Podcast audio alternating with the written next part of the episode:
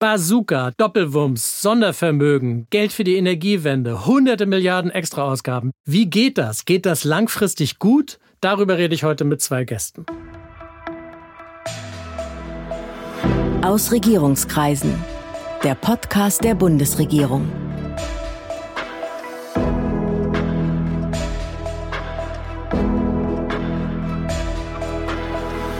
Hallo, willkommen zu Aus Regierungskreisen, dem Podcast der Bundesregierung. Ich bin Sven Siebert und ich habe heute zwei Gäste. Aus der Bundesregierung Werner Gatzer, der ist gewissermaßen der Mr. Bundeshaushalt. Seit vielen Jahren unter inzwischen sieben verschiedenen Ministern ist er für den Etat der Bundesregierung zuständig. Und gewissermaßen als Miss Nachhaltigkeit begrüße ich Silke Stremlau. Sie ist Vorsitzende des Sustainable Finance Beirats der Bundesregierung. Guten Tag, Frau Stremlau. Guten Tag, Herr Siebert. Guten Tag, Herr Gatzer. Guten Tag, Herr Siebert. Herr Gatzer, wir leben in sehr teuren Zeiten. Wir hatten die Bazooka der Corona-Hilfen. Jetzt gibt es den Doppelwumms. Das sind mehrere hundert Milliarden schwere Entlastungspakete infolge des russischen Angriffskriegs gegen die Ukraine.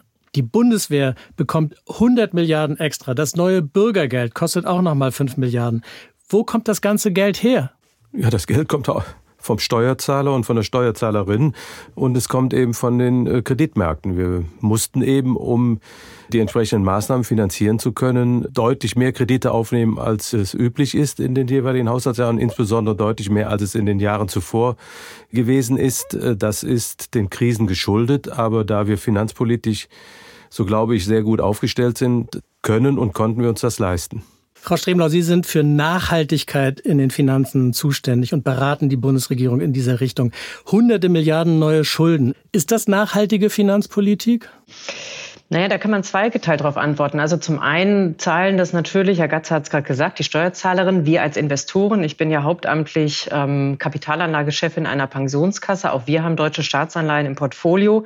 Ich finde, nachhaltig im Sinne von dem Pariser Klimaabkommen und den SDGs wird es dann, wenn das Geld für zukunftsfähige Aufgaben ausgegeben wird. Wir stehen vor massiven Umwälzungen, großen Transformationen sozial-ökologischer Art. Wir haben Herausforderungen im Energiebereich, im Verkehrbereich, in der Agrarpolitik. Und wenn das Geld dann in solche zukunftsfähigen Ausgaben fließt und wir uns fit machen, zukunftsfähig und unsere Wettbewerbsfähigkeit erhalten und unsere natürlichen Ressourcen damit aufrechterhalten, dann finde ich, ist das nachhaltige Finanzpolitik.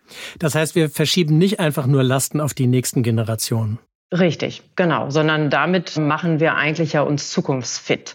Das ist nicht bei allen Ausgaben so, würde ich sagen. Aber der Bund probiert da ja und die Bundesregierung hat sich dazu committed, auch in ihrem Koalitionsvertrag und will das Geld ja viel stärker auch dahin ausrichten. Und von daher würde ich sagen, ist das in Teilen jetzt schon umgesetzt. Aber ich glaube, diese Fokussierung auf das Thema Ausgaben für Transformation, Ausgaben in Zukunftsfähigkeit, das kann noch fokussierter werden. Ja, das teile ich. Dem möchte ich gar nicht widersprechen. Wir haben nur, wie gesagt, auch jetzt in den letzten Jahren Krisen durchlaufen müssen, ja. die wir so nicht haben planen können. Und dazu gehört es eben auch, dass eine Bundesregierung Maßnahmen ergreift, die die Volkswirtschaft aufrechterhält, die den Menschen hilft, den Unternehmen hilft.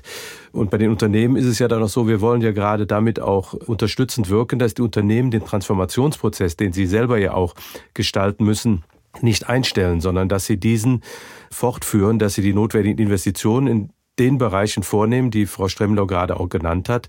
Und dann haben wir eben zusätzliche Schuldenaufnahme für energiepolitische Maßnahmen, für klimapolitische Maßnahmen. Wir haben da sogar ein Sondervermögen vor vielen Jahren auf den Weg gebracht, was wir jetzt deutlich aufgestockt haben. Also es ist ein Mix, aber ich glaube, das eine ist genauso wichtig wie das andere, weil sonst haben wir keine Zukunft. Herr Gatzer, kann man Ihre Aufgabe so zusammenfassen, Sie müssen dafür sorgen, dass für alles genug Geld da ist, aber nicht zu viel ausgegeben wird? Ich muss dafür sorgen, dass die Steuereinnahmen, die wir haben und die sonstigen Einnahmen, die wir haben, für die zukunftsträchtigen Projekte ausgegeben werden, dass wir Prioritäten setzen, dass wir dann, wenn es notwendig ist, auch Kredite aufnehmen. Das ist ja nicht grundsätzlich falsch, sondern kann ja durchaus auch Sinn machen, dass aber dann die Kreditaufnahme in einem Maß geschieht, dass wir eben zukünftige Generationen nicht höher belasten, dass auch die Handlungsfähigkeit zukünftiger Generationen weiterhin gesichert ist. Auch die jungen Leute von heute oder die, die noch gar nicht geboren sind, aber in Zukunft ihr Leben gestalten wollen, ihr Umfeld gestalten wollen, müssen ja auch weiterhin handlungsfähig sein und äh, auch finanziell handlungsfähig. Und da sehe ich meine Aufgabe drin, das unter einen Hut zu bekommen. Sie sagten es ja schon, dafür stand ja jetzt viele Jahre immer die schwarze Null, also keine oder nur noch eine sehr geringe Netto-Neuverschuldung. Schmerzt Sie das jetzt persönlich, dass Sie jetzt in dieser Phase diese ungeheuren Schuldenberge aufhäufen müssen? Nein, das schmerzt mich nicht. Ich habe jetzt auch keine schlaflosen Nächte. Zum einen, ja weil wir in den Jahren, die Sie gerade genannt haben, als wir die sogenannte schwarze Null hatten, jedenfalls keine Neuverschuldung, das war ja immerhin ein Zeitraum von 2014 bis 2019, wir ja die öffentlichen Haushalte und insbesondere den Bundeshaushalt ja so strukturiert und aufgestellt haben, dass wir in der Lage gewesen sind, die Corona-Krise und auch die aktuellen Krisen oder die Maßnahmen, die damit verbunden sind, finanziell stemmen zu können. Das schmerzt mich nicht, weil ich ja davon überzeugt bin, dass zumindest vieles von dem, was wir auf den Weg gebracht haben in den letzten Jahren, auch schuldenfinanziert, uns weiterhilft und auch sinnvoll ist. Und äh, schmerzen würde es mich allenfalls dann, das kommt aber auch in Einzelfällen vor, wenn so Mitnahmeeffekte sind, wenn Maßnahmen finanziert werden müssen, die vielleicht mit der Krisenbewältigung nicht unbedingt was zu tun haben und vielleicht auch gar nicht mit der Gestaltung der Zukunft. Ich finde Ihre Aufgabe wirklich schwierig und Sie sprechen es ja an, das Thema Nachhaltigkeit und eigentlich die Verantwortung für die Generation, dass wir nicht zu viele Schulden unseren Kindern und Enkelkindern hinterlassen. Und gleichzeitig sieht man aber auch, wenn wir durch Deutschland fahren, ich fahre viel Bahn, wir haben die Infrastruktur dort ja in Teilen nicht genug gefordert. Wenn ich in die Schulen gehe und die mit anderen europäischen Ländern teilweise vergleiche, dann brauchen unsere Schulen dringend Geld. Also Infrastruktur, Bahnverkehr, Schulen, Bildungssystem, da müssen wir ja eigentlich noch eine Latte drauflegen was Investitionen in die Zukunft auch angeht, auch zum Thema Wettbewerbsfähigkeit, aber auch in Richtung ja, zukunftsfähige Generation. Wie, wie sehen Sie da diese Herausforderung? Das sehe ich genauso. Ich glaube aber auch, dass wir da in den letzten Jahren auch schon viel gemacht haben. Wahrscheinlich noch nicht genug. Jedenfalls ist die Situation ja durchaus zutreffend beschrieben von Ihnen. Ich glaube, da müssen wir noch mehr machen. Ich bin nur nicht sicher, ob das immer nur eine Frage des Geldes ist. Ich bringe Ihnen jetzt mal ein Beispiel. Wir haben ja den Haushalt 2022 gerade abgeschlossen und wir haben ja unseren Klima- und Transformationsfonds, der sehr gut finanziell ausgestattet ist. Ich habe aber feststellen müssen, und das bedauere ich eigentlich, ich bin, bin ja nicht immer froh darüber, wenn Geld nicht ausgegeben wird. Ich habe feststellen müssen, dass die Ausgaben im Klima- und Transformationsfonds im letzten Jahr nur knapp 50 Prozent dessen waren, was wir geplant hatten. Und mhm. dann stelle ich mir schon die Frage, woran liegt das? Geld ist reichlich vorhanden. Warum schaffen wir es nicht, dieses Geld auch für die sinnvollen Maßnahmen einzusetzen, wie geplant? Und woran liegt's? Es liegt daran, dass wir sehr, so denke ich, umständliche Abläufe haben, dass wir Planungsvorläufe haben, die zu lange dauern aus meiner Sicht. Und wir stellen ja fest, in der Krise, Beispiel LNG-Terminal in Wilhelmshaven oder anderswo, in der Krise sind wir ja auch fähig, schneller zu handeln. Wir stellen fest, dass wir vielleicht bei manchen Programmen gar nicht den Nerv treffen, den wir treffen wollen. Vielleicht, dass wir Fehleinschätzungen haben. Das sind unterschiedliche Faktoren. Jedenfalls am Geld hat es jetzt erstmal nicht gelegen. Mhm. Würde ich auch so unterschreiben. Also kann ich als aus eigener Erfahrung sagen, wir haben bei unserer Förderbank hier in Niedersachsen Geld für Digitalisierungsaufgaben im Zuge von Corona. Da gab es ja diese Pakete auch angefordert. Wir haben, glaube ich, zwei Jahre gewartet auf das Geld und es war ein überschaubarer Volumen von, glaube ich, 20, 25.000 Euro für neue ja. Laptops. Ähm, also ich glaube, wir stehen uns da mit unserer Bürokratie definitiv im Wege. Das höre ich auch aus dem Finanzmarkt, wenn ich dort flammende Plädoyers für die Transformation und für das Zusammenhang Zusammengehen auch von privaten und öffentlicher Hand dort spreche, dann sagen mir 120 Vorstände von Sparkassen, liebe Frau Stremlauer, wir wollen die Transformation unterstützen, wir stehen bereit, aber wir haben wahnsinnig viele Projektanträge, die in deutschen Rathäusern lange, lange brauchen, bis sie bewilligt werden. Wir brauchen eigentlich einen Shortcut für Transformationsprojekte. Also letztendlich ein neues Kriterienraster, wie bearbeitet man diese Stapel von Anträgen, sei es jetzt für neue Windkraftanlagen, für PV-Anlagen, für Infrastrukturausgaben und wie kriegt man dort sozusagen einen Shortcut, eine Fast Lane hin für Transformationsvorhaben. Ich glaube, es ist dringend notwendig. Wir haben das gesehen, Herr Gatz hat es gesagt, beim LNG-Terminal ging das. Und letztendlich würde ich mir von der Politik da auch wünschen oder auch von den Ministerien zu sagen, wie kriegen wir das jetzt sozusagen auf breitere Ebene für alle möglichen Transformationsformen, die wirklich einen Impact haben auf unsere CO2-Emissionen etc. Also da muss was passieren an diesem Thema Schnelligkeit, Bürokratie und auch, natürlich muss das Ganze rechtssicher sein. Ne? Ich sehe das schon, sozusagen die Juristen wieder auf dem Vormarsch stehen, aber da würde ich mir einen Fokus wünschen, eine deutlichere Fokussierung. Ist das auch was, wofür der Sustainable Finance Beirat da ist für solche Empfehlungen oder geht es da in eine andere Richtung? Nee, das geht genau darum. Wir mhm. sind ja von der Bundesregierung eingerichtet worden, schon von der vorherigen Bundesregierung, jetzt von der jetzigen nochmal neu, einfach mit dem Ziel, zu erkennen, wir stehen vor großen Transformationsvorhaben. Wie kann Deutschland führend werden als Standort nachhaltiger Finanzierung? Und was braucht es da? Wo gibt es Hemmnisse? Und wir sind ein Multi-Stakeholder-Organ, 34 Menschen, die das ehrenamtlich machen aus der Finanzwirtschaft, Realwirtschaft, Wissenschaft, Zivilgesellschaft. Und wir gucken genau hin. Also was braucht sozusagen Finanzierung? Was braucht die Regierung?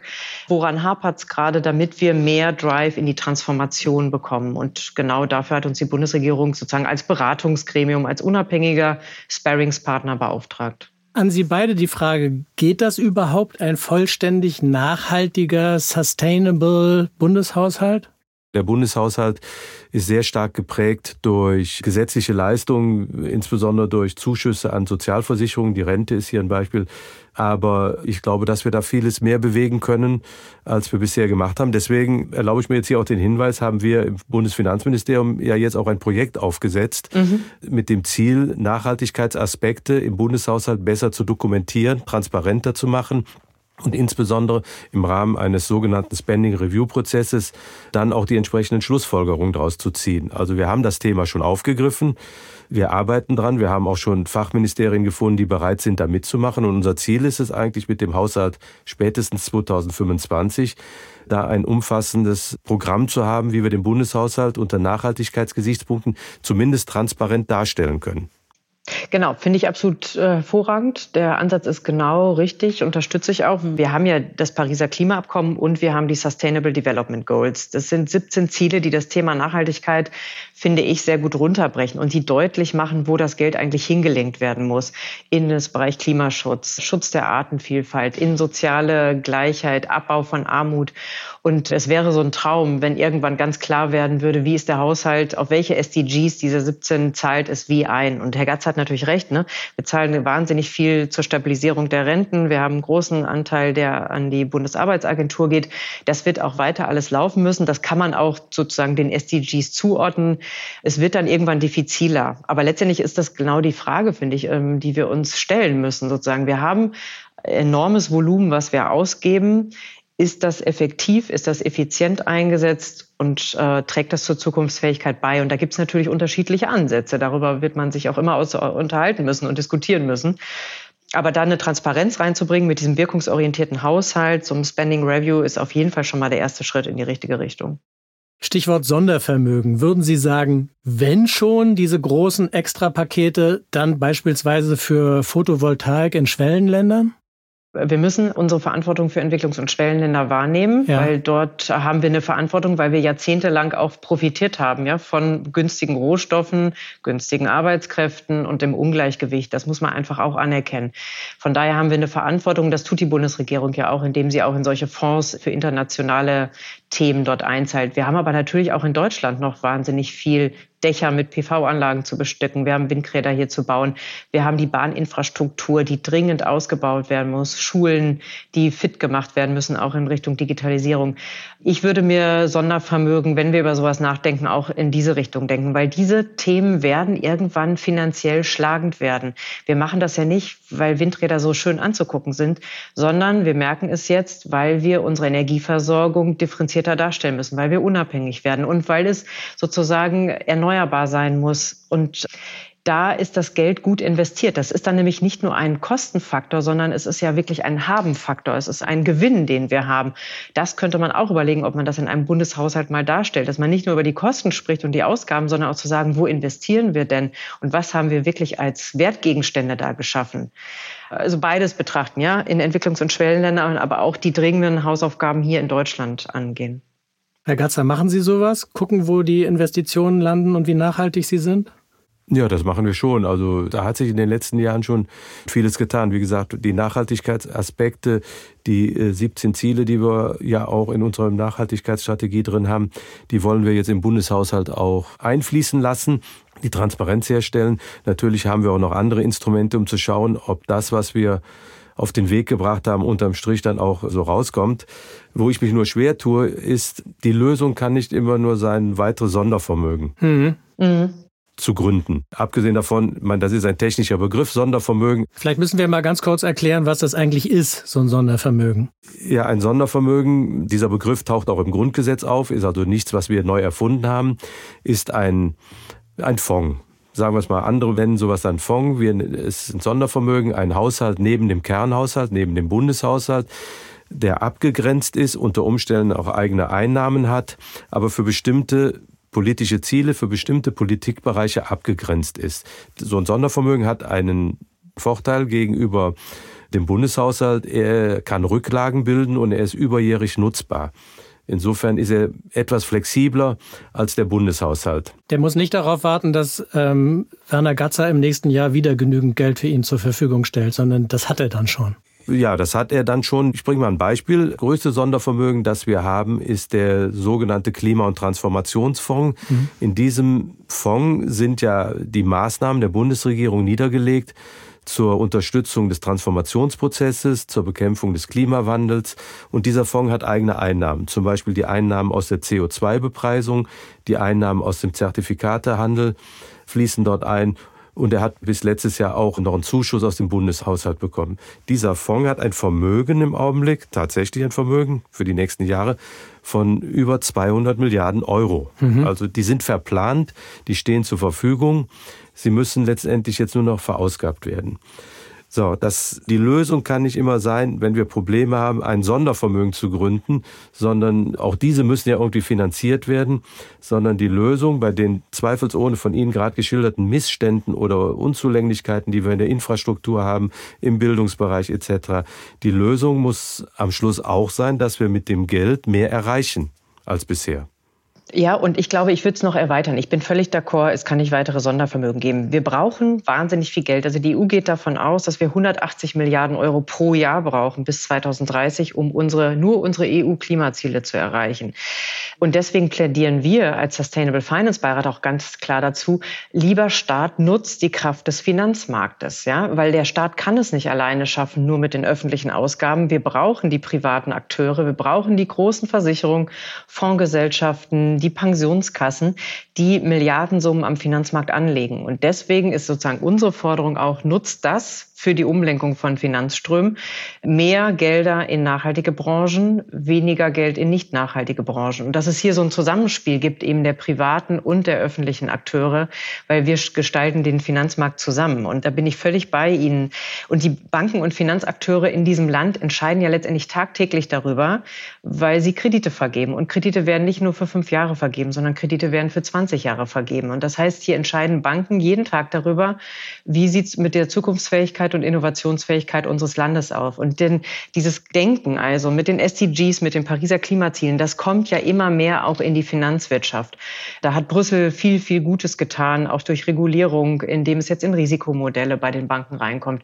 So, das verändert Finanzströme. Und da ist es eigentlich gut dann, wenn Staat und private Finanzwirtschaft an einem Strang ziehen. Ja, unsere Aufgabe, wenn ich das ergänzen darf, Frau Stremlau, ist dann neben Finanzierung eben auch die Rahmenbedingungen so zu setzen, dass privates Kapital, das ja durchaus am Markt vorhanden ist, zielgerichtet dann auch eingesetzt werden kann. Ja, exakt. Das heißt also, dass Banken oder Versicherungsunternehmen sagen, wir investieren in Windkraftanlagen oder in andere Formen von nachhaltiger Energieerzeugung oder sowas in der Richtung? Ja. Genau. Zum Beispiel, ja. Ja, exakt, genau. Also wir haben mittlerweile einen Großteil unserer Anlagen für erneuerbare Energien. Interessanterweise gibt es nicht viel Angebote in Deutschland in den letzten Jahren. Also wir haben in Spanien, in Norwegen, in Frankreich investiert. Das ist genau das, woran wir müssen. Das Geld muss hier investiert werden von den großen institutionellen Investoren. Hat aber auch was mit Thema ökologischer Landwirtschaft. Ja, auch dort braucht es Gelder. Infrastruktur. Wir haben gerade Anleihen der österreichischen Bahn gekauft, auch der deutschen Bahn. Aber genau solche Unternehmen zu fördern, fördern, die eben an der Zukunftsfähigkeit arbeiten und dort private Gelder hinzulenken. Das ist genau das Ziel. Lange Zeit war das Geld ja jetzt sehr billig, weil die Zinsen so niedrig waren. Das hat sich jetzt geändert. Was bedeutet das für den Bundeshaushalt? Was bedeutet das für die Schulden, die der Bund schon gemacht hat? Was bedeutet das für den Begriff der Nachhaltigkeit? Wir spüren es im Bundeshaushalt gewaltig. Ja. Den doch sehr dynamischen Zinsanstieg ist auch innerhalb kürzester Zeit gekommen.